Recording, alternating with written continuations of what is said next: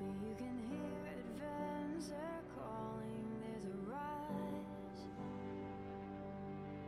Of adrenaline to your bones. What you make Of this moment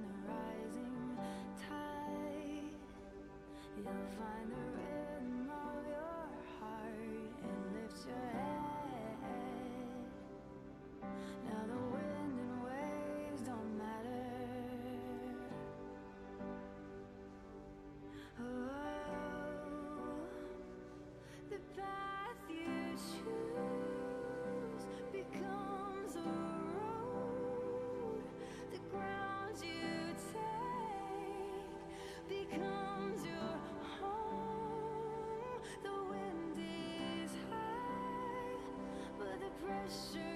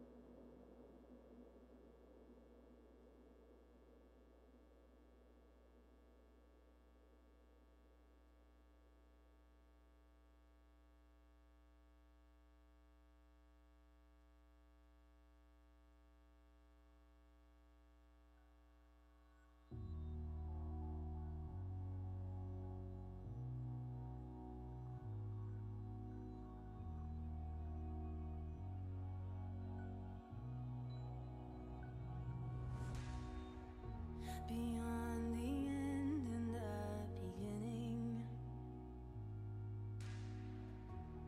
You have been.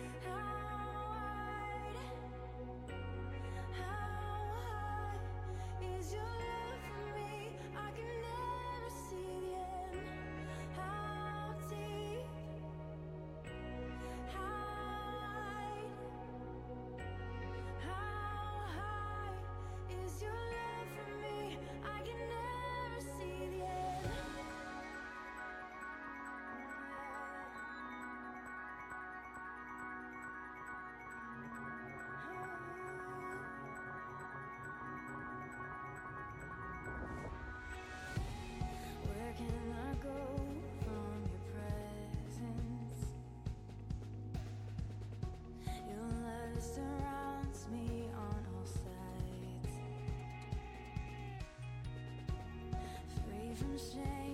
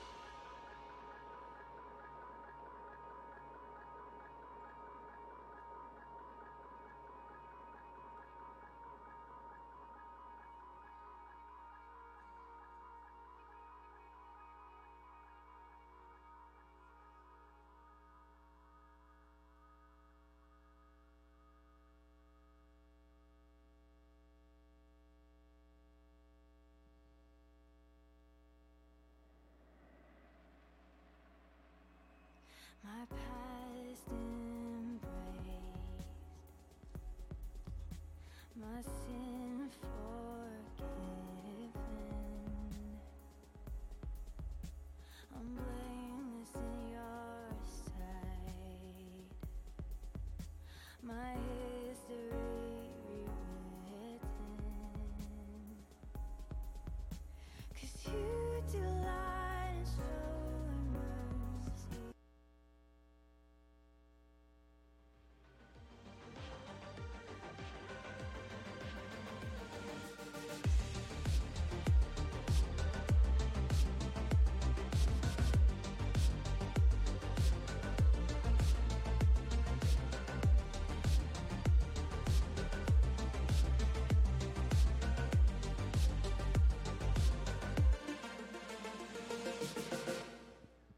Good morning, New Life. Happy Easter. We're so sad and happy that we get to join you this morning this way, but we know that this is the time that we get to celebrate Jesus, the risen King. And even if you're doing it at home in your sweatpants, guess what? It doesn't matter. We can do it the same as if we were in this building together right now.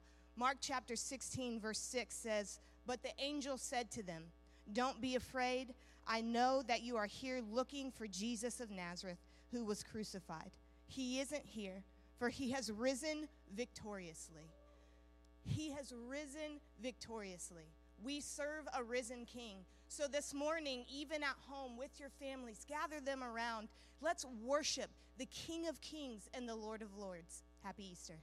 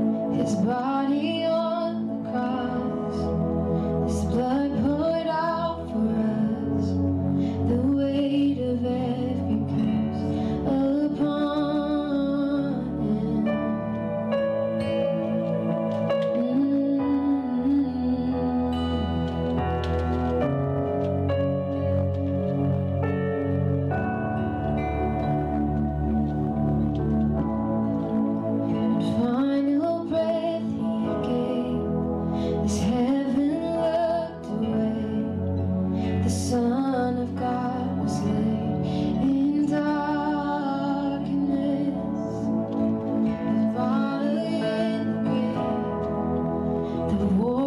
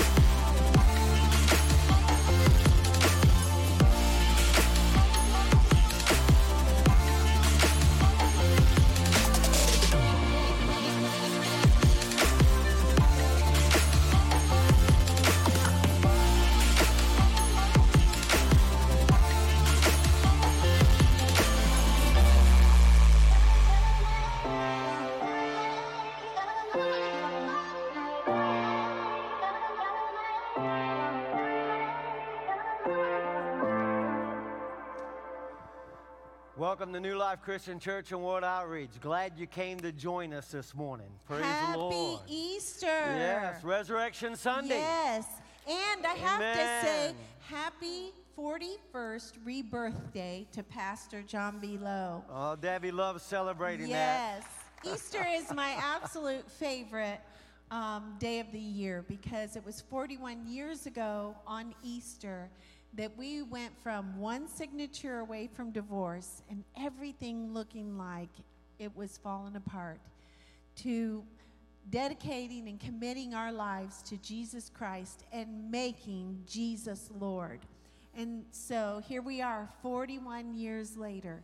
So I'll tell you what, on the darkest day, when it seems like all hell is breaking loose, when you put your eyes on Jesus and you put your trust in Him, mm. All things are possible. Amen. Amen. Amen. I was just thinking, you know, it's 2020.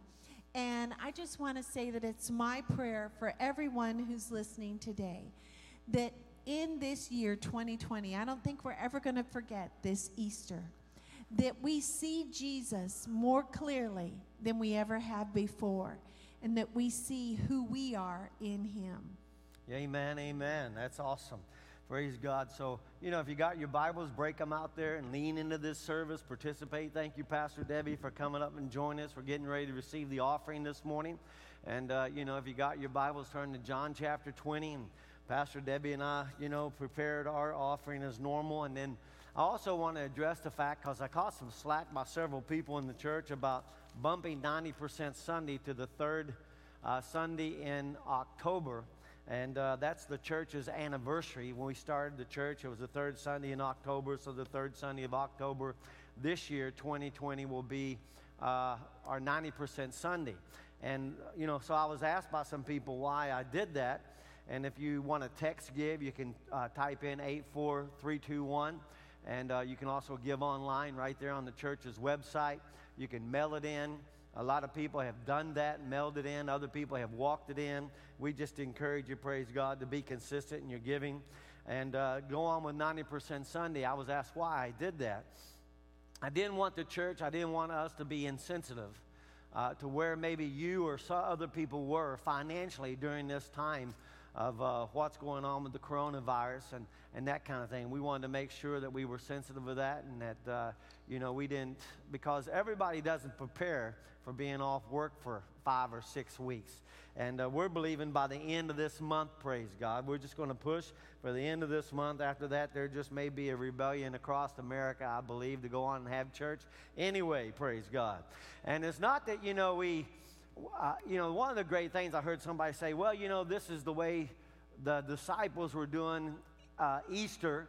Uh, Easter morning, they were all housed in their different houses, that kind of stuff. They were all by themselves.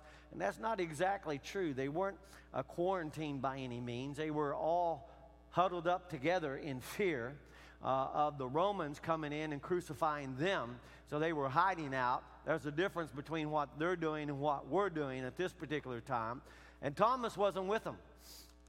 You read John chapter 20, Thomas wasn't with them, and they, after he saw the Lord, and he, you know, and, and Thomas had already made the statement to his other friends, you know, they're the disciples, I won't believe unless I put my hand, my finger in his hand and my hand in his side.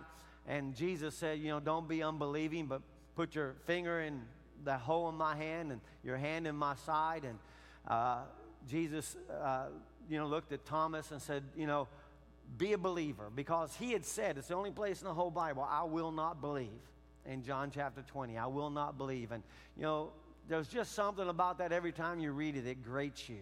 And uh, it's true when you're a believer, you want to believe and you want to attach your faith to things. And that's true on 90% Sunday. So go ahead and prepare. Pastor Debbie and I, we're giving what we prepared for 90% Sunday. Other people have done that as well. Uh, you know, but the bottom line is, well, whoever you are and wherever you are, be prepared to always pay your tithe, which is 10%, and uh, be prepared to give offerings over and above, like on Mission Sunday and those kind of things as well. If you got your Bibles, turn to John chapter 12. This is the story that's leading up to, uh, you know, the it's, it's everything that's going to go on. The Passover meal, uh, the triumphant entry, you know, the crucifixion, the resurrection.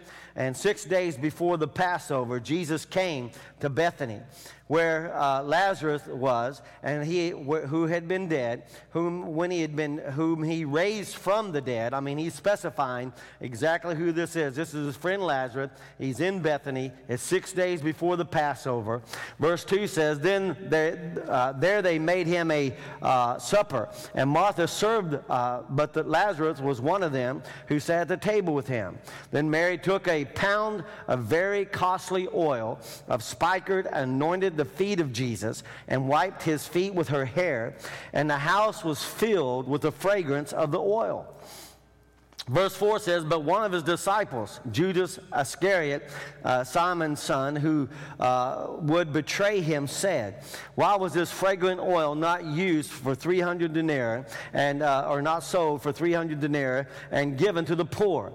Then he said, uh, not that he says not not for the poor but but because he uh, was a thief and and the money you know box. He was in charge of the money box. He watched over the money. He took care of everything and he used it uh, to take uh, what what was there.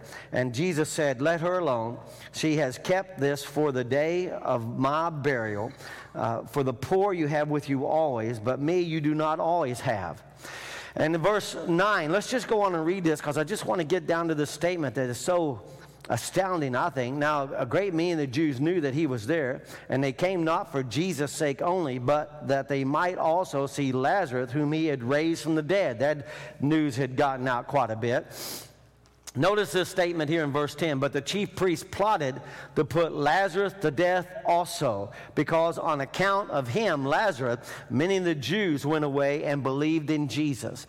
Imagine being so hard hearted that you hated this guy Lazarus so much that not only did you want to kill Jesus, but you were going to kill this guy who had been raised from the dead because he his resurrection, you know, being raised from the dead, had drawn people to Jesus and caused people to believe in Jesus. And so I wanted to talk a little bit about this because it always amazes me about who complains about the tithe.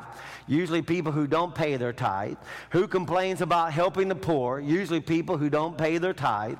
You know, it's usually people who aren't supporting, supportive of the church. They gripe about the church not doing anything, not helping people. And then when the church steps up, steps out, and does something, well, we get complaints about that as well. So sometimes you don't think you can uh, win no matter what you do, but the reality is this uh, we win because we're following the example of Jesus. We win because we're following the Word of God. We win because we love God and we love people. And that's why we pay our tithe and that's why we give our offerings. That's why we do 90% Sunday. You know, one of the things that happened coming up during the week of the 90% Sunday, we last weekend built the wall, and it's down at JB Furniture, and we'll be taking it down uh, early this coming week. And uh, a lot of people put prayers on there. A couple times it's rained really hard and washed it clean, which reminds us His mercies are new every morning. And uh, so, you know, people got to write new prayers on the wall, and they didn't have to write over top the prayers that were previously written on the wall. And uh, but the reason that wall went up so fast, so quickly, is because one of the people who helped put it up had decided, you know, well, Pastor had bumped back 90% Sunday, so he was going to take what he prepared for 90% Sunday and spend it and buy the materials and help put up that wall, praise God. And, uh, you know, and now he's still planning on the third Sunday of October to prepare and to plan and uh, get ready to give 90, his 90% on the third Sunday in October, even though he already had it, even though he already spent it to help buy the materials to put up the prayer wall. And you know what? That just says to me that's the way new lifers are, praise God. We live to give and give to live. We understand how this stuff works. And we do things because we love God and we love people. And so we just want to encourage you, praise the Lord, as we get ready to receive the offering. You know, Jesus gave 100%. And, uh, and because of that, we love him. He accepted 100% of all the responsibility of all the sin of the world. And he paid the ultimate price. And whether you're at home or whether you're at church this morning, we do have quite a few people who chose to join us this morning. And we're excited about that as well. And if you do come, you always got to bring food because we want to help support our local food pantry, CCS and Salvation Army. And uh, we do that financially and we do that in any and every other way we possibly can because they do such a fantastic job of helping the people in our community, in our area. Will you believe God with me? And let's believe God as we get ready to sow our seed. Father, just like Mary here, who took this costly oil and she uh, washed Jesus' feet and ministered to him. And Lord, it was to help prepare him for his burial and ultimately the resurrection. Many times, God, we misplace the things that we've saved for. We misplace the, the thing that we were saved for. We were saved to minister to Jesus and his body. We were saved to take Jesus to the world that cost the blood of Jesus. And God, we thank you that during this time we all refocus, reshift, remind ourselves, and refresh on Easter here exactly what Jesus Christ was born for, lived for, died for, was raised from the dead, and he's coming again, praise God. We count this offering blessed. We count ourselves blessed. We praise you and we thank you, Lord, in the name that's above every name, the name of Jesus Christ of Nazareth. We release our faith to walk in the blessings and the abundance of God so we can be a blessing and we can take those that abundance and we can share with the world the cost of blood of Jesus. Don't forget to hit that tab and give. God bless you. Have a great day. Welcome New Life. Thanks for being online with us today. Here are some announcements so you know what's happening here at your church. Because of all of the changes with our church environment and social distancing, we're having to postpone a couple of events. Number one being that we're having to postpone our baptism. It's now moved to June 21st during our Sunday service. The second thing we're postponing is 90% Sunday. Traditionally, we have 90% Sunday on Easter, but this year, because of all the changes, we're moving it to our church's anniversary, which is the third Sunday in October. You can register for the baptism at ihavenewlife.com and be mindful and prepared for 90% Sunday coming this church anniversary. Hi, ladies. I just want to invite you to Beautiful Day. We're still going to get together only online on May 2nd, Saturday morning at 9 a.m. Join us with all of our special guests Nancy Alcorn, Sula Skiles, Carrie Oles, and Laura Cook as we come together and we become all that God wants us to be. Don't forget, Saturday, May 2nd, 9 a.m. Come and join us for a beautiful day. Due to all the changes with our current church environment, we have a special page on our website that's devoted to this time of distancing. It includes a video archive of past services and live streams, not only from our main services, but also for children's church and youth. It also has a section for prayer requests, resources, and church hours. We also want to keep you up to date on giving. You can text to give by texting the number 84321. You can give online through the website or you can give through the Church Center app. Follow New Life on Facebook, Instagram, and YouTube, and also download the Church Center app to keep up to date with the latest news about your church. Thanks for being online with us today, and welcome home. Praise the Lord. Glory to God. Amen. Thank you again for coming and joining us on Easter Sunday. Praise God to help us celebrate the resurrection of our Savior Jesus Christ. Got your Bibles turned to Romans chapter 10, and then you want to make sure that you turn to the Gospel of John. We're going to spend a lot of time in the Gospel of John this morning, and we're going to be talking about the Lamb. And of course, you see the elements here for communion. Many of you drove through yesterday, picked up your elements for communion. Also, you picked up your eggs so you could take them home home and have an Easter egg hunt uh, for your children, whether it was in the house or out in the yard or whatever that was. We were happy to be able to provide that for you so that you could celebrate with your kids and still have some fun at the house. And also remember after church today, the uh, on the website there, there's this Minecraft game of a virtual egg hunt. And you can do that if you're into those kind of things, praise the Lord. And that'll be fun. Uh, a lot of kids will enjoy uh, hunting eggs on, on that particular game. And I want you to go to John chapter or Romans chapter 10. And while we're there, I just want to talk a little bit because I was contemplating several things, as all of us have been, about what church must have looked like the first century. Because, you know, lots of times people say, well, you know, they didn't have temples, they didn't have churches, and, and those kind of things. Well, the apostles talk about how they taught house to house and also publicly. And anytime we gather together, we're teaching publicly. But yet, at the same time, in the first century, it was different. They didn't have a structured building that said, you know, the first church of Jesus Christ or New Life found here or Resurrection or Forgiven Church or whatever the church, Methodist, Baptist, Presbyterian, Lutheran, Catholic, whatever it was. There was none of those around at the time. And, uh, and they did meet a lot in houses and they did break bread a lot together. And we're going to break bread as well.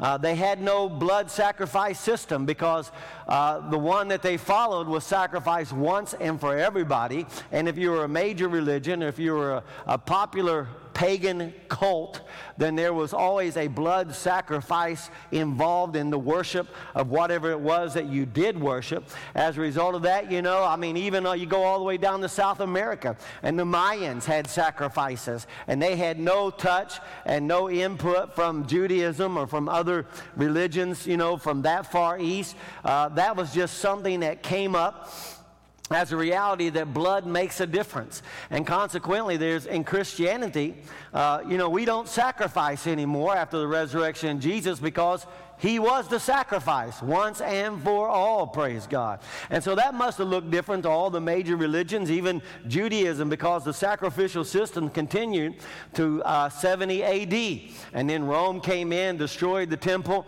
and then the sacrifices stopped uh, in Jerusalem. And as a result of that, you know, uh, Judaism kind of was put on hold. But yet at the same time, when the birth of Christianity, it had to look totally different. They didn't have a priesthood. They didn't have professional priests. They were, they were taught things like this All of us are priests. All of us are priests. All of us are a royal priesthood, a holy nation to show forth his praises, praise God. All of us get to minister to the Jesus. All of us get to minister to the body, praise God. What a difference in faith and religion than just having a bunch of professional people who did everything. And that's some of the, I think, a handicap to the body of Christ today is we're still looking to the professional pastor or preacher to do a lot of the Christian work for us. And you have to live out your own faith, praise God. And so you're a priest. And men, I just want to challenge you in particular at home. If you're at home, then you're the priest, you're the leader of that home. You set the pace. Get your Bible out during this time of being, you know, quarantined and do devotions and, and, and you know, do your best to pray and, and lead your family in the things of God. And, uh, you know, make sure that, you know, while you're w- streaming today or however you're watching this on whatever device, get everybody sat down, get everybody's Bibles out. Let's pay attention. Let's take some notes and let's lean into Jesus Christ. Amen.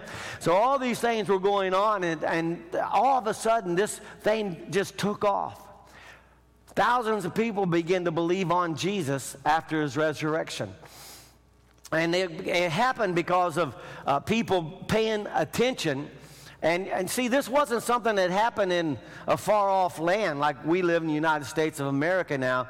The, it, it, the testimony took place right where he was crucified. The resurrection took place right where he was crucified. Everybody knew what had happened and what was going on. So it wasn't like way over here, you know, they went and said, Well, this happened, and let me tell you about it. They knew what happened. They knew what the priests had done. They knew the soldiers were placed outside uh, the tomb. They knew the rock had rolled away. They knew there was no body. They knew that the Romans and the Pharisees and Sadducees were doing everything they could to destroy the testimony of Jesus Christ being raised from the dead, but they couldn't stop it. And they never will be able to stop it because you can't stop the Lord Jesus Christ. Praise the Lord.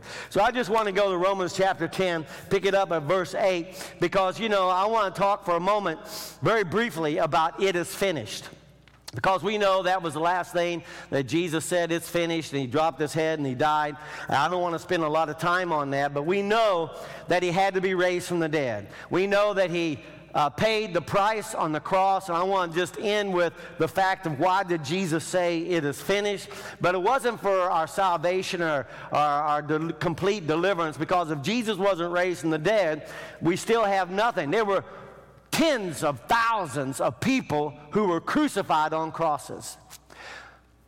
Actually, one time when Rome had uh, had a battle with a particular city, and the people had refused and you know bow down to Roman Empire oppression, uh, after they took the city and defeated that city, they crucified people. For, for instance, the distance would be from here to Indianapolis is about the same distance. And they lined them up on both sides of the road, all the way from here to Indianapolis, if you were to get and walk. Imagine being on that road, walking or driving a cart, and that many people on both sides of the road being crucified. So the crucifixion was a very common thing in the Roman Empire uh, kingdom, but the resurrection was brand new, praise God. And that's what separates Christianity from anything and everything else. Romans 10, verse 8 says, But what does it say? The word is near you, in your mouth and in your heart. That is the word of faith which we preach. That if you confess, with your mouth the Lord Jesus uh, and believe in your heart that God has raised him from the dead. Not that he was just crucified, not that he was just beaten, not that he was laid in the tomb, but that he was raised from the dead, you will be saved. For with the heart one believes unto uh, righteousness, and with the mouth confession is made unto salvation. For the scripture says, Whoever believes in him, will not be ashamed, praise God. So I'm going to stop with that. I want you to turn to Romans chapter 4, verse 25. And don't forget, if you're at home, you know, I know you're probably enjoying a cup of coffee or maybe something else, but don't forget to get your Bible. Don't forget to take notes and don't forget to participate, praise God. And I'm so blessed by those who decided to show up this morning. It gives me somebody to look at, somebody to preach to a little bit here, there, and a little bit of scattered everywhere. So, and they're practicing social, physical distancing. I don't like the social distancing. They like the physical. We physically distance. Socially, we're still connected, praise God. Socially, we're family. Socially, we're together, praise God. And we're doing that by the Spirit and by faith. Romans 4, verse 25 says this Who was delivered up because of our offenses and was raised uh, for our justification, praise God. You see, the way we got justified was by the resurrection. Chapter 5, verse 1 says, Therefore, since he, you know, was uh, crucified and delivered for our offenses and was raised because of our justification, had, therefore, having been justified by faith, we have peace with God through our Lord Jesus Christ. Praise the Lord. We have access by our faith. Our faith gives us access right into the peace of God, right into the presence of God, and right into everything that God has for us. So go to John chapter 2, and I'm going to just refer to several things here. I don't want you to turn to Exodus chapter 12, but you want to take a note on that, particularly if you're home. Exodus chapter 12 is where we talk about the Passover. The Passover is when the children of Israel were preparing to leave Egypt. And uh, they had already had the nine plagues, and the tenth plague was about to occur, and that was the death of the firstborn of every. Uh, body in the household of Egypt, or whether it was in Israel, and every animal, all the livestock, if you were the firstborn, uh, you were a, uh, in line to die unless there was blood applied to the lintel of the doorpost by faith, praise God. And not only that, I want to mention here, if you look at Exodus chapter 12, I think it's verse 22, it says, and do it with a bunch of hyssop. hyssop do it with a bunch of hyssop. You dip the hyssop into the uh, pan of blood, and you took that hyssop and you put it over the top of the doorpost and on the lintels there, praise God. And you literally, by faith, by applying the blood, the angel of death had to pass over, praise God. And when they, there was an exact uh, instructions on how to do the Passover meal. You had to take and uh, prepare it in such a certain way, and there's a lot of tradition with that. Uh, some of it's in the Bible, some of it's not in the Bible. You know, like some of the things that are not in the Bible. In Exodus chapter 12, there is where uh, some of the early fathers of, uh, you know, went to Israel, went to Jerusalem, and, and they heard from some of the Pharisees and Sadducees that they actually put a uh, wooden piece, a wooden stake all the way through the lamb, and uh, from bottom to top and then they put another one across its legs, making a cross.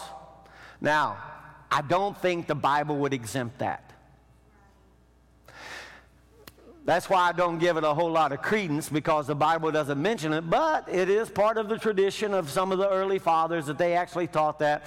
So I'm just throwing it out there that we do know that the Passover lamb pointed to Jesus Christ, that it was a prophetic proclamation to remember what God has done to bring you out of Egypt. And he said, Don't you forget this. This is going to be done annually, uh, right on through for everything for the nation of Israel.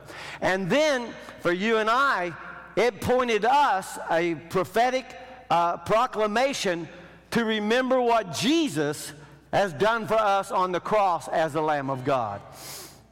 But so I just want to talk a little bit about what was going on there uh, in Exodus chapter 12 because when we study that, it just points and tells us that Jesus was the Lamb of God. Now, the word lamb is an interesting word in the Bible. And, uh, you know, in the book of Revelations, the word lamb appear, appears uh, 28 times or so. And uh, I kind of got a kick out of it this week as I was going through there and reading it. And there's one time in particular where it says that people were fleeing from the wrath of the Lamb.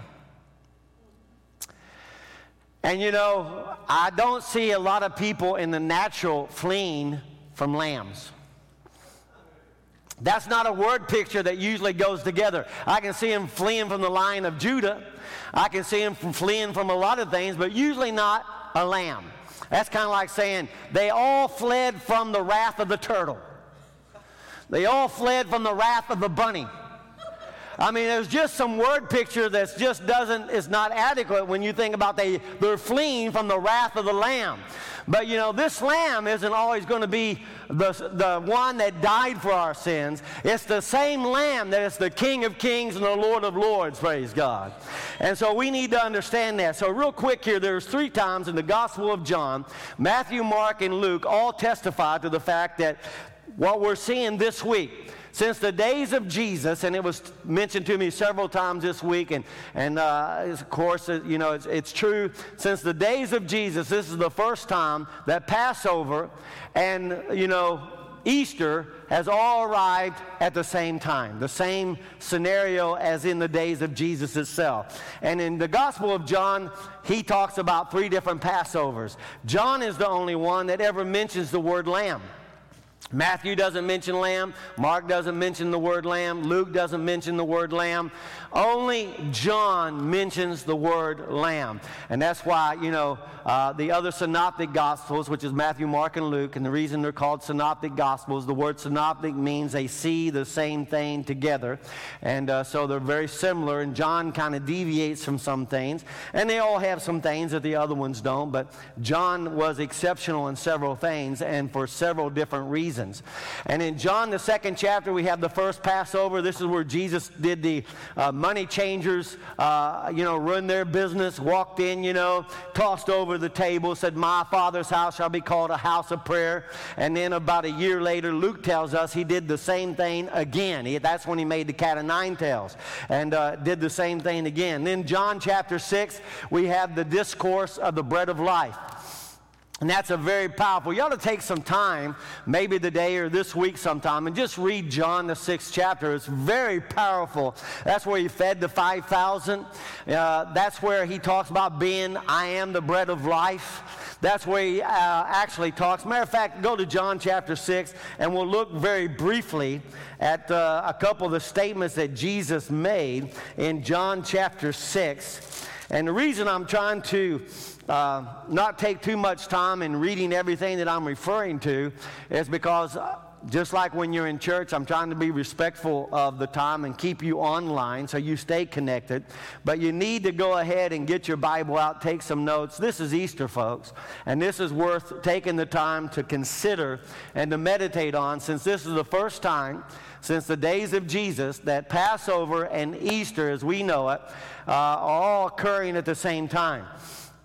And uh, so, you know, uh, and really, Passover occurred then. Jesus came in the town. We saw there where, you know, it was just a few days before Passover in John chapter 12, six days. Jesus came to Bethany. Then he eventually went to Jerusalem. And while he was at Jerusalem, you know, he had the triumphant entry. And, and then they, he said, go find the donkey. And, and they did that. And then, you know, he, they found the house that they rented, an upper room. And they had a, uh, Passover meal.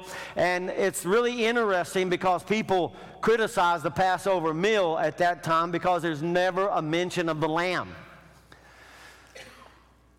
They don't ever mention the lamb when Jesus is having the Passover. And listen, when you're talking about this holiday and you're a Jewish person and you're celebrating Passover, there are some things that you're going to do that you cannot be left out.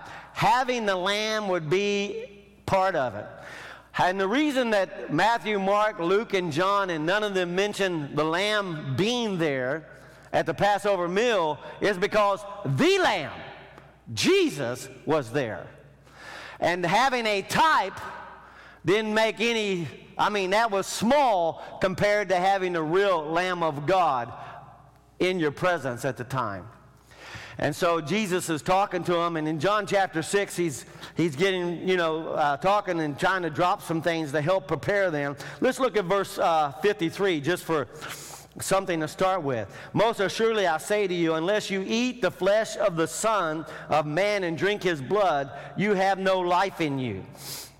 Now, you got to remember who he's talking to. He's talking to Jewish people. They didn't eat flesh, they didn't drink blood.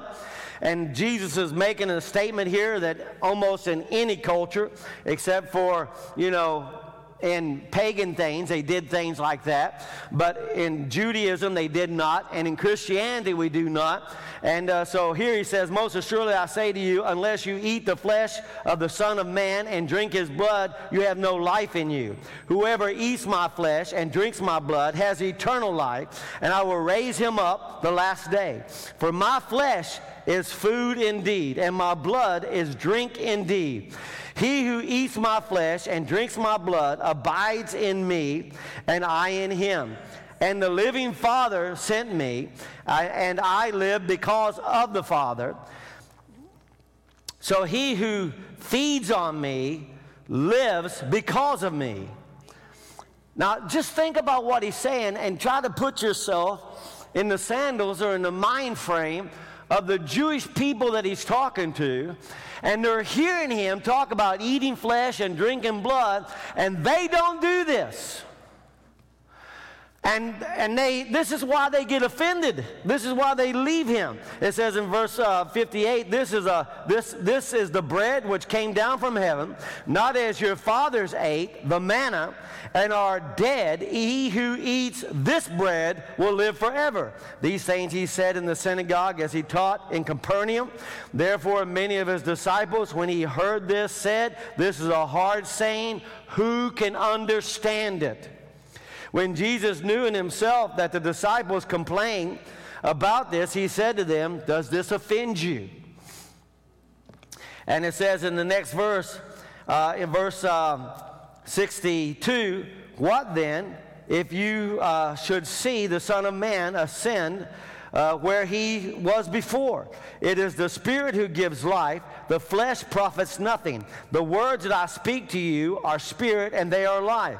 But there are some of you who do not believe. And from down, go to verse uh, 66. We're in chapter 6, verse 66. So we're looking at 666. It says, From that time, many of his disciples went back and walked with him no more.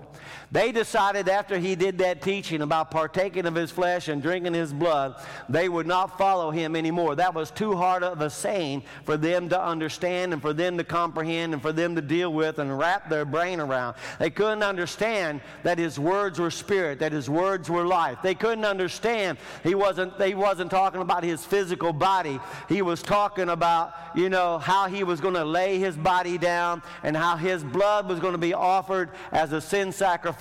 And as a result of that, praise God, they would be completely delivered and set free. And when we receive communion, we remember that by his body, by his sacrifice, by the shedding of his blood, the Bible tells us without the shedding of blood, there's no remission of sins. They remember what Jesus Christ has done. So in John chapter 6 is the second Passover in this particular area here. Uh, when he's feeding the 5,000, then he talks about communion and he talks about the Passover meal a little later. And in John chapter 11, chapters 13, starting in John chapter 11 all the way to chapters 13, we have the third Passover that John talks about. And that's where all four Gospels talk about what we call the Last Supper, which was a Passover meal.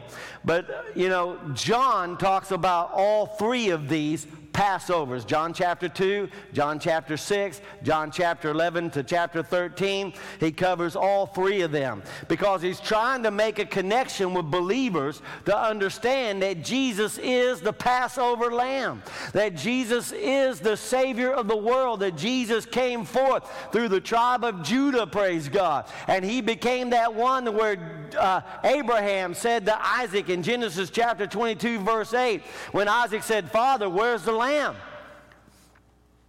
Where's the sacrifice? And Abraham looked at him and he says, God will provide for himself and Jehovah Jireh, praise the Lord, the Lord our provider. God will provide. And God provided his only begotten Son. And God provided his only begotten Son who took on the form of a servant and laid his life down. Nobody took his life, he laid it down. Now, if you go to John chapter 1, I just want to cover a little bit about this a little bit, talk about the lamb some. And uh, this is where John the Baptist is baptizing. There's a crowd of people out there. We know there were all kinds of of people there because in John chapter 1, verse 19 and 24, it talks about how the Pharisees had sent people in to infiltrate the crowd of John's disciples and people who were listening to John the Baptist preach. In verse 24, they ask him questions about, well, who are you and who sent you and by what authority do you do these things? And uh, so we know they were there. We know that they were trying to discern and decide whether he was a good guy or a bad guy, whether they were for him or against him, because he was drawing such crowds, he was taken away from their popularity, he was taken away from them, and consequently, they were looking at wiping him out as well. And so John standing there in John chapter 1, verse 29, let's take a look at this very quickly.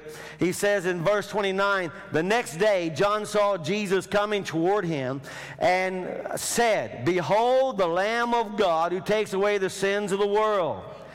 And you got to remember who's in this crowd. You got Sadducees, Pharisees, you got Levitical priests, you got Jewish people who every year celebrate the Passover that understands the lamb who uh, by his blood was pep, you know applied to the doorpost and the angel of death had to pass over them. And this prophet stands up and he says behold the lamb of God who takes away the sins of the world. And their little Jewish brains had to freeze they had to freeze. They're short circuiting. Lamb of God, Lamb of God. They knew what he was talking about. Verse 34, uh, 6, he says something again along that line. He says, In looking at Jesus as he walked, he said, Behold the Lamb of God that's the only two times in Matthew, Mark, Luke, and John where the word lamb actually appears. When John the Baptist and Jesus said about John the Baptist, if you want to know who the greatest prophet is, John the Baptist is the greatest prophet who ever lived. Greater than Moses, greater than Abraham, greater than Elijah, greater than Samuel, greater than Jeremiah, greater than Isaiah, greater than, you know, Nehemiah or Ezra or Hosea or any of the other prophets. John the Baptist is the greatest prophet that ever lived. And get this Jesus finished the statement with this But the least in the kingdom of God is greater than John. Lots of times we undersell our salvation. Lots of times we, under, we devalue ourselves and, and don't really appreciate what happened when we got born again. That the Holy Ghost indwells us. That we're covered and we're washed clean and we're presented before God in righteousness and in true holiness, praise God. What an amazing thing. But you have to remember that when he was standing there, he said, Behold the Lamb of God. And it says in the book of Revelation, the Lamb of God was slain before the foundation of the world. And you're, they're trying to comprehend what he just said. These Jewish people are blown away that he called this guy the Lamb of God. It's amazing. And they're trying to understand, and I'm guarantee you, the religious people, the Pharisees, the Sadducees, and Levites, they didn't like it at all. They didn't like it at all. And all of a sudden, all that starts getting turned up. Now turn with me to 1 Peter chapter 1, because this lamb thing starts running through the Bible. Paul talks about it in Corinthians. Uh, Peter talks about it here in 1 Peter chapter 1.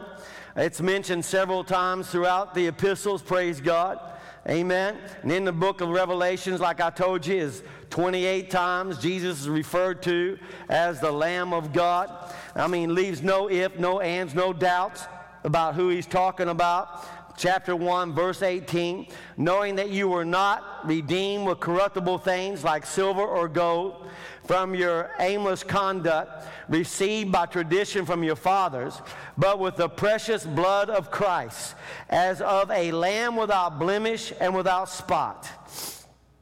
He indeed was foreordained before the foundation of the world, but was manifest in these last times for you, praise God. I mean, to tell you, it's so amazing when you think about for thousands of years, from Genesis all the way through the Bible, this lamb is presented, and it's a prophetic proclamation of what God had planned. At the Passover in Exodus chapter 12, every time they celebrated the Passover, they were looking back they were remembering what God had done. They were remembering how they were delivered. They were instructed in detail how to eat it. They had to eat the Passover meal in Exodus chapter 12 standing up. They had to have girdled up, ready to go, and they had to have their staff in hand as they partook of that lamb. They couldn't break any of its bones, according to Exodus chapter 12, verse 22. And there were so many details that there was no way you would misunderstand or not see what prophetically was being foretold when Jesus arrived. If you're paying attention, you're not blinded by religion and tradition or self preservation. This is one of the things I like to say once in a while to pastors when I'm preaching and teaching to them, and I say it to myself as well. My survival is not required. Your survival is not required.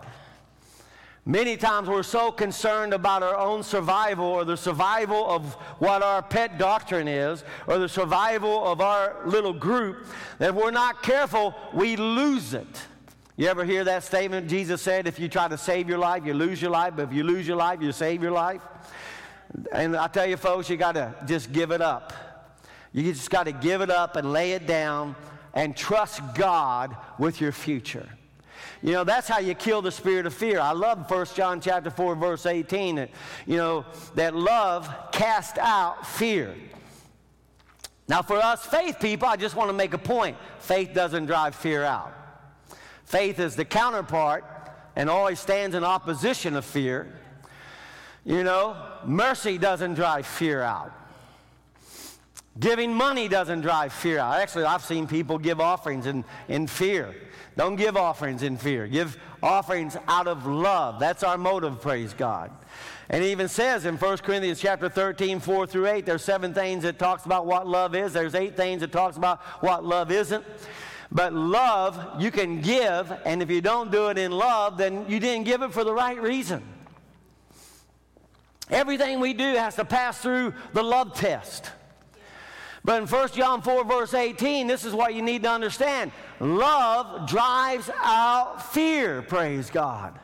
And you and I need to be submerged in the love of God. We need to be blessed to where we comprehend and understand what we're talking about when we're talking about the love walk. That it's not a love walk that's self serving, it's a love walk of where we lay our lives down like Jesus did. No greater love has a man than when he lays his life down for a friend, praise the Lord. We give up some of ourselves so that others can live, praise God. And we see this all the way through the Bible. In 1 Peter chapter 1 here, we're seeing very clearly that it's the precious blood of Christ as of a lamb without blemish and without spot. Now, turn with me back to the Gospel of John, and we'll go to John chapter 19 just for a, a, reference point, and I'll probably bounce around two or three other places in John because it's so powerful. I mean, John had a unique relationship with Jesus. We know that. He, John actually believed that not only that, that Jesus liked him, but that Jesus loved him. He's, he said a number of times, I'm the disciple that, that Jesus loved. And all of us need to have that revelation, praise God. You need to know that Jesus loves you. He doesn't just like you, He's just not for you, but Jesus loves you. And John, as we'll see in a little bit, he notices some things at the crucifixion that none of the other Matthew, Mark, and Luke, they don't write about them. And the reason they don't write about them, they weren't there. John was the only one that was there. John was the only disciple who was still at the cross, and that's why Jesus said, John, behold your mother, and mother, behold your son, and gave John the responsibility of taking care of his mom, Mary, because John was the only guy who was still there. So that he's got some things that he notices about the crucifixion the other guys don't ever mention because he was the only one that saw it.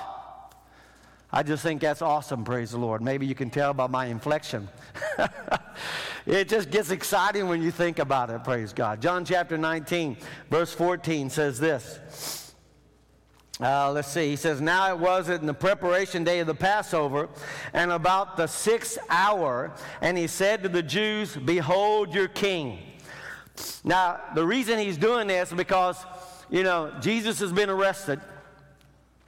He's had several trials, uh, a total of seven of them, where he's been dragged back and forth and in front of uh, Pontius Pilate twice, and in front of another guy twice, and in front of the Pharisees and Sadducees twice. And, and then, you know, we, we see seven different times he's standing in front of people. And, and then he's right here before Pontius Pilate. And Pilate's trying to get out of this thing. He's been warned by his wife don't do anything to this guy. I had a dream, let him go. He's a good man. He's an innocent man. He hasn't done anything wrong. Pilate examines him just like those lambs are examined, finds no fault, no blemish, nothing wrong with him, nothing worthy of death, wants to let him go.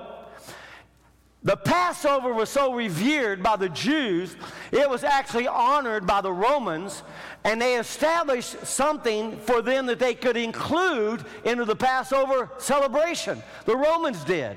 And that was we'll let a prisoner go on the day of Passover. They honored the Passover to the point the Romans did. It was so revered by the Israelites. They said, We want to do something to be included. What can we do? And it became a tradition that every year they would release a prisoner that was sentenced to death. So Pilate thought, This is a knockout. I can do this. I can win this. I can get this guy off the hook. All I have to do is bring in the baddest dude in town the worst criminal, a known murderer, a known liar. All I have to do is bring old Barabbas in. He's in jail too, so bring up Barabbas, bring up Jesus. I'll give them the choice. That's an easy pick. That's an easy pick. This guy, everybody knows he's a bad guy. This guy here hasn't done anything wrong but bless people and heal people and deliver people. All he's done is taught people how to love each other. This is an easy win. This is an easy fix. But the crowd began to cry out, No, if you do that, he said he was the king of the Jews, and any king stands in opposition to Caesar, and if you let this guy go, you're no friend of Caesar's. All of a sudden, Pilate got pushed right back in the corner. And he said, Take him.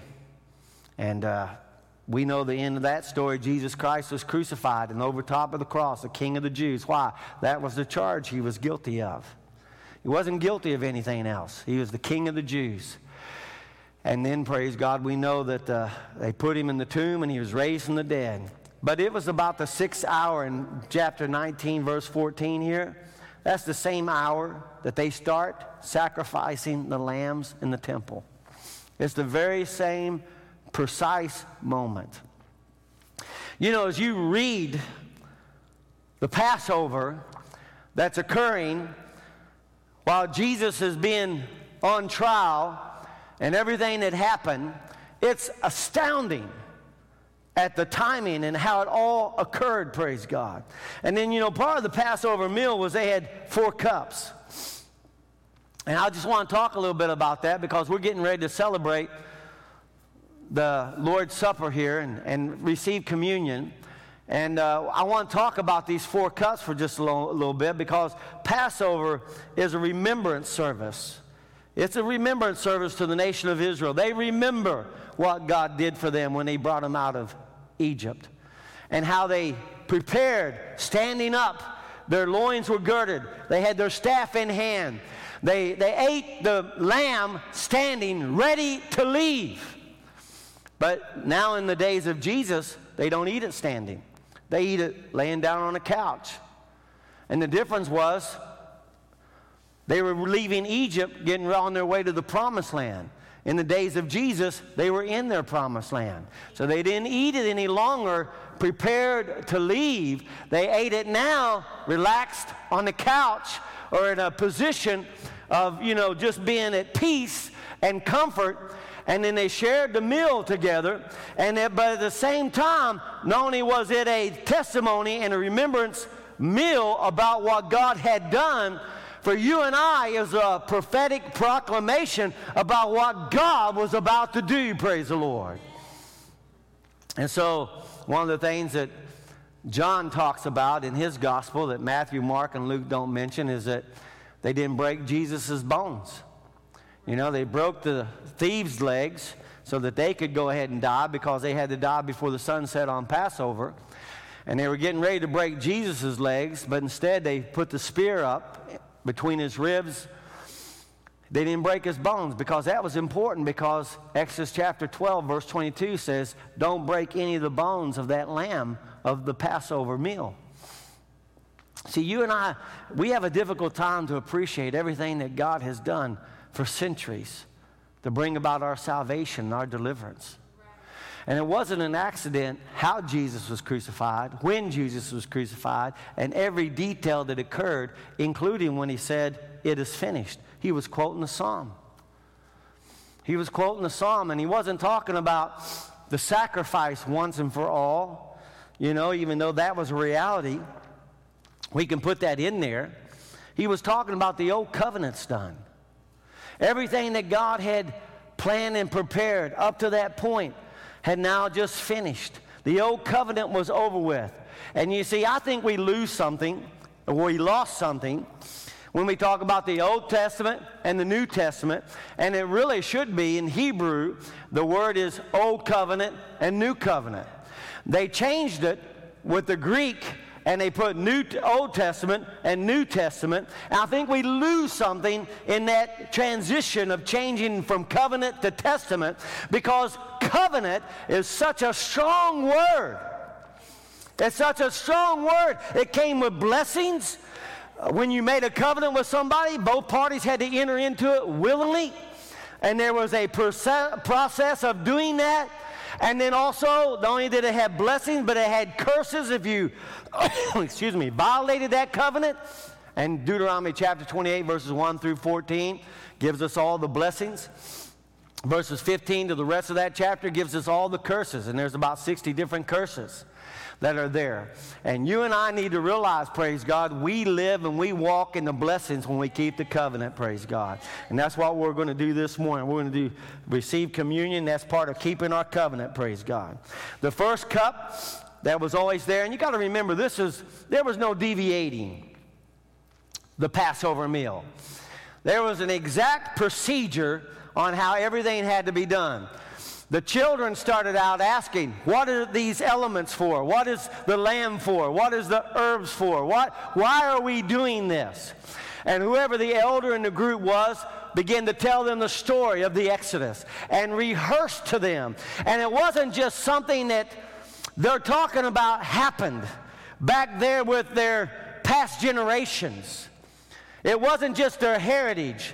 They believed by faith that they too were delivered when the Israelites came out of Egypt. They received by faith their own deliverance. They received by faith the blood being applied to their life. They received by faith crossing the Red Sea. They received by faith being in their promised land. By faith, they bought into the very same thing they were sitting there talking about. That's what they were doing and reliving and talking about the bitter herbs and everything that was going on. And the first cup was a very solemn thing. It was talking about the blessing, and you had the bitter herbs. You took the bitter herbs and you drank the first cup of wine. Then there was a second cup, and they'd sing a psalm. And they'd all sing together and they'd break, uh, you know, uh, and they would drink the second cup. And then the third cup was the main meal. That's when they ate the lamb. And they, at the end of eating the lamb, they'd drink the third cup of wine. And then they'd sing a song, uh, Psalms 1, verse 14 to Psalms 118. That's a lot of singing. But man, it was like the high hallelujah song. It was the ultimate song of praise, of magnifying, exalting God. And it was something that was done out of uh, you know, we got our deliverance, we got our liberty, we got our freedom, we were, we're passed over, we're alive and not dead, praise God. I mean, it's powerful what God was doing then and now. But then there's this cup that got passed over, the fourth cup. The, the, the, Bible tells us Jesus didn't partake of that cup. He says in Luke chapter 22, verse 18, I'll, I'll not drink of the fruit of the vine again till the kingdom of God comes. And he got up and he walked out. He only drank three cups. He left the fourth cup on the table. And, and you don't do that as an Israelite. You don't do that as a priest. You don't do that as the elder. You don't do that as somebody who's trying to bring people through and help them understand the elements and why they're partaking of the Passover. You don't leave something out as important as the fourth cup. But Jesus did that night. And then a little later in uh, John chapter 19, verses 28 through 30. You know, we got the situation here, and, and you can turn there real quick. We're in 19 anyway. You might as well go over here to verses uh, 38. I'm sorry, 28. 28, it says, And after this, Jesus, knowing that all things were now accomplished, that the scripture might be fulfilled, said, I thirst. He's quoting Psalms 22, verse 15. He said, I thirst. Now, no, if you live, eh, examine the life of Jesus, that scripture might be fulfilled, and just study that little phrase, that's an amazing study in itself. He didn't do anything that wasn't his Father's will. And nearly everything he did had already been prophesied, yeah, thank you, prophesied and testified to. And so it says here, you know, in verse 29, now, a vessel full of sour wine was sitting there. Where's Jesus? He's on the cross. He's on the cross. He said, I thirst. Why did he say it? So scripture could be fulfilled. And it just happened, it just happened that while sitting there, there was a, uh, a, a vessel full of sour wine. And it was sitting there. You know, if you believe in just happening, then you know you're missing out on a lot of things God is doing in your life. Sour wine was sitting there, and they filled a sponge with sour wine. Notice what they did. They put it on hyssop. Exodus chapter 12, verse 22. They took a bunch of hyssop, they put it down in the blood, they applied it to the doorpost, they applied it to the lintel, and here Jesus, the Lamb of God, is on the cross saying, I thirst and he didn't partake of the fourth cup, but the fourth cup is present at the cross, and we're about to fulfill the last drink of the last cup when he says, I thirst, fulfilling the scripture, and he says, It is finished, and then he dies after he does this, and he does it with a sponge that's on a hyssop branch, praise God, which is fulfilling again and a picture again of the last, you know, the Passover and the Last Supper, and us being healed and being delivered and God delivering us from all the oppression of the enemy, praise God. Over and over we see it. And it's so exciting when you think about all that being done ahead of time and prepared ahead of time, and Jesus just walking it out. And this fourth cup was called the cup of consummation. In other words, when you drink that fourth cup, we finished everything now. So Jesus, after he partook of that fourth cup, and he drank of that cup of sour wine there, because he said, I'm fulfilling Scripture. I'm consummating the Old Testament. I'm consummating the Old Covenant. I'm, I'm fulfilling every promise my Father had given the nation of Israel and the world. And I'm shedding my own blood for the salvation of this world. He said, I'm consummating. It's finished. It's finished. The work of redemption is finished. The Old Covenant is finished. A new covenant is entered into. And you and I have eternity, praise God, to enjoy it. Luke 22, verse 18. This is how strongly, remember, I'm going to just point this out and then we'll be closing here with a couple of thoughts and receiving communion this morning. Jesus left the upper room. He didn't partake of the fourth cup.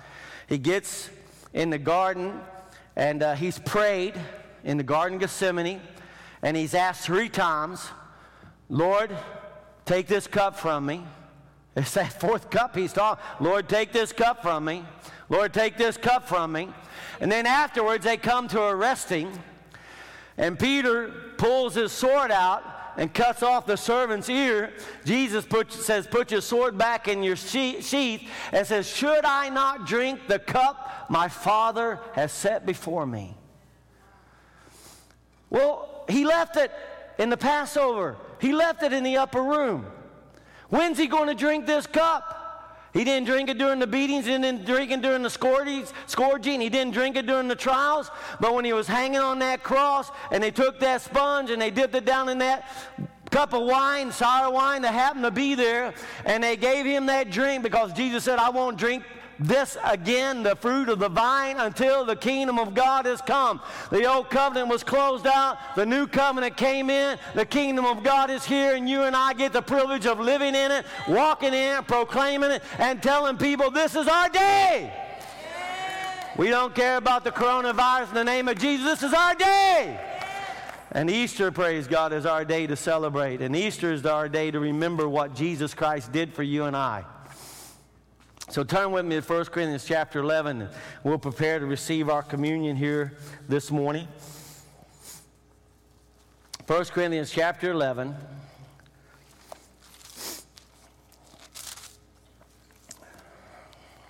And you get your elements there and what's that? Yeah, we got elements back here on the back table. If you guys want to run back there and get them, uh, we'll just take a moment and do that. We'll let you run around the kitchen, and do whatever you need to do there to get your elements. And uh, so let's serve those elements. And you come down here and get some uh, elements as well. Praise the Lord. Amen, amen, amen. Praise God. You know, I don't know for sure, again, what the first century church really looked like. There's no will, and if you got one of these uh, communion cups that's all set up and prepared with the little uh, unleavened loaf, you might want to shake that thing up. Those things settle, get some settlement in there, and sometimes the best stuff's down at the bottom. So you got to shake it up a little bit. But you know, we uh, have an opportunity to think about sometimes what it looked like as uh, the church got born. And uh, one of the things that they were known for is their great love for Jesus. And then the reality of loving and trying to express that to other people. I think if we're not careful, we can make our faith and our religion and the things that we believe, our doctrine, our creed, and our, uh, all the things that we have, if we're not careful, we can make it all about us. And Christianity wasn't designed that way. Real Christianity was something that Yes, we receive the forgiveness of our sins, but real Christianity is designed to love other people. and by loving them, we bring them into the kingdom of God. And lots of times we miss the whole part because if we're not careful, we get all concerned about doing everything right, If we're not doing it right, we have to be doing it wrong. Is God mad at it? Listen, would you remember that God loves you? No matter what's going on in your life, would you remember that God loves you? And if you're, if you're home just and you're here as well, just look at each other and say, Don't forget, God loves you. Look at each other and say, Don't forget, God loves you. Hey, Carlos, God loves you. And we just need to remember God loves us. And this is what we're celebrating right here. It says in uh, 1 Corinthians chapter 11, verse 23, it says, For I received from the Lord that night which I also delivered to you, that the Lord Jesus, on the same night in which he was betrayed, took bread. Now, I just want to talk about that. The Holy Ghost just said something about when he was betrayed. John chapter 13, he washed everybody's feet, including Judas's feet. The same man that he knew that was going to betray him, the same man that he knew that was going to turn him over, the same man that had been stealing from the offering, the same man that had been stealing and lying and operating deception. Jesus knew all about it, and the same guy. He treated him just like everybody else, and he washed his feet as well. So I just felt impressed to say that. Maybe that would help you forgive somebody. Maybe that will help you forgive yourself. Maybe that will help you understand that when you've been ill treated, you can't walk around in unforgiveness and bitterness and hatred and strife and division. No matter what somebody has done to you or what you think they did, it doesn't make any difference. Jesus said, you have to forgive the same way you've been forgiven. Uh, it says in Ephesians chapter 4, verse 32, the Apostle Paul writing the church at Ephesus, here's our standard for forgiving the same way you've been forgiven, total and completely. God forgets it, you need to forget it. We're talking about communion here. We're talking about standing before God. We're talking about, you know, receiving his body and receiving his blood by faith. We're talking about the things that offended people in John the sixth chapter when they heard him talk about, you know, if you don't eat my body and you don't drink my blood, you're not worthy and you don't have my life in you. Just think about that.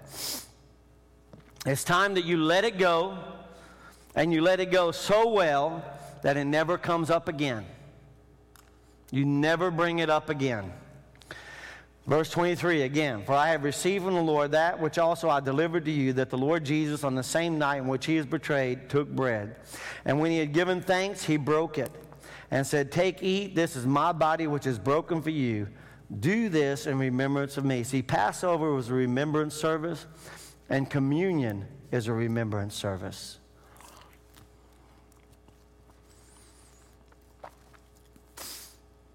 Lord, we take a few moments here just to remember our redemption. We remember, Lord, that your body was broken for our health, for our wholeness, for our healing, for our complete deliverance in every capacity, in every way. That you love us just the way you found us, but you loved us too much to leave us that way. Like one of the songs that we sing, you know, you didn't want heaven without us, so you left heaven to come here so we could have a right to go to heaven.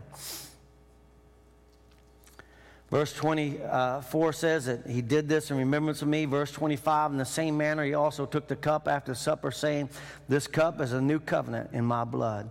This do as often as you drink it in remembrance of me. For as often as you eat this bread and drink this cup, you proclaim the Lord's death till he comes. Therefore, whoever eats this bread or drinks of this cup of the Lord in an unworthy manner will be guilty of the body and the blood of the Lord. But let a man examine himself. So let him eat of the bread and drink of the cup. For he who eats and drinks in an unworthy manner eats and drinks judgment to himself, not discerning the Lord's body. For this reason, many are weak and sick among you, and many sleep or die prematurely, another translation says. Father, we stand before you. We stand in the throne room of grace. And God, we do examine ourselves. And we do understand that we sin and we fail. And sometimes we've done it miserably.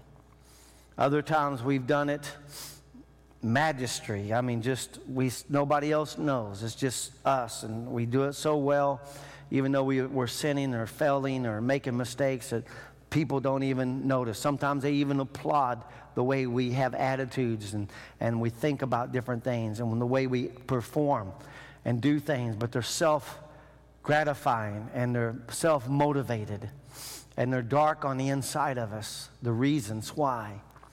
And we ask you, Lord God, to forgive us. We ask you, Lord God, to cleanse us. And we thank you, Lord, for not only delivering us from our sins, but delivering us from the spirit, the power, and breaking the power of sin off our life. In Jesus Christ's name. Father, we praise you and we thank you for the day, for the day's service. We thank you that we can celebrate the resurrection. We thank you, Lord, that we're looking forward now to the return, to your return. And we live with that thought in mind. We live with the fact that we want to go with Jesus when he returns, and we want to walk worthy of that calling in the name of Jesus Christ of Nazareth. God bless you. Have a great day. Don't forget, we got service coming up, we got other things happening. We love you, and uh, we miss you, and we'll see you soon.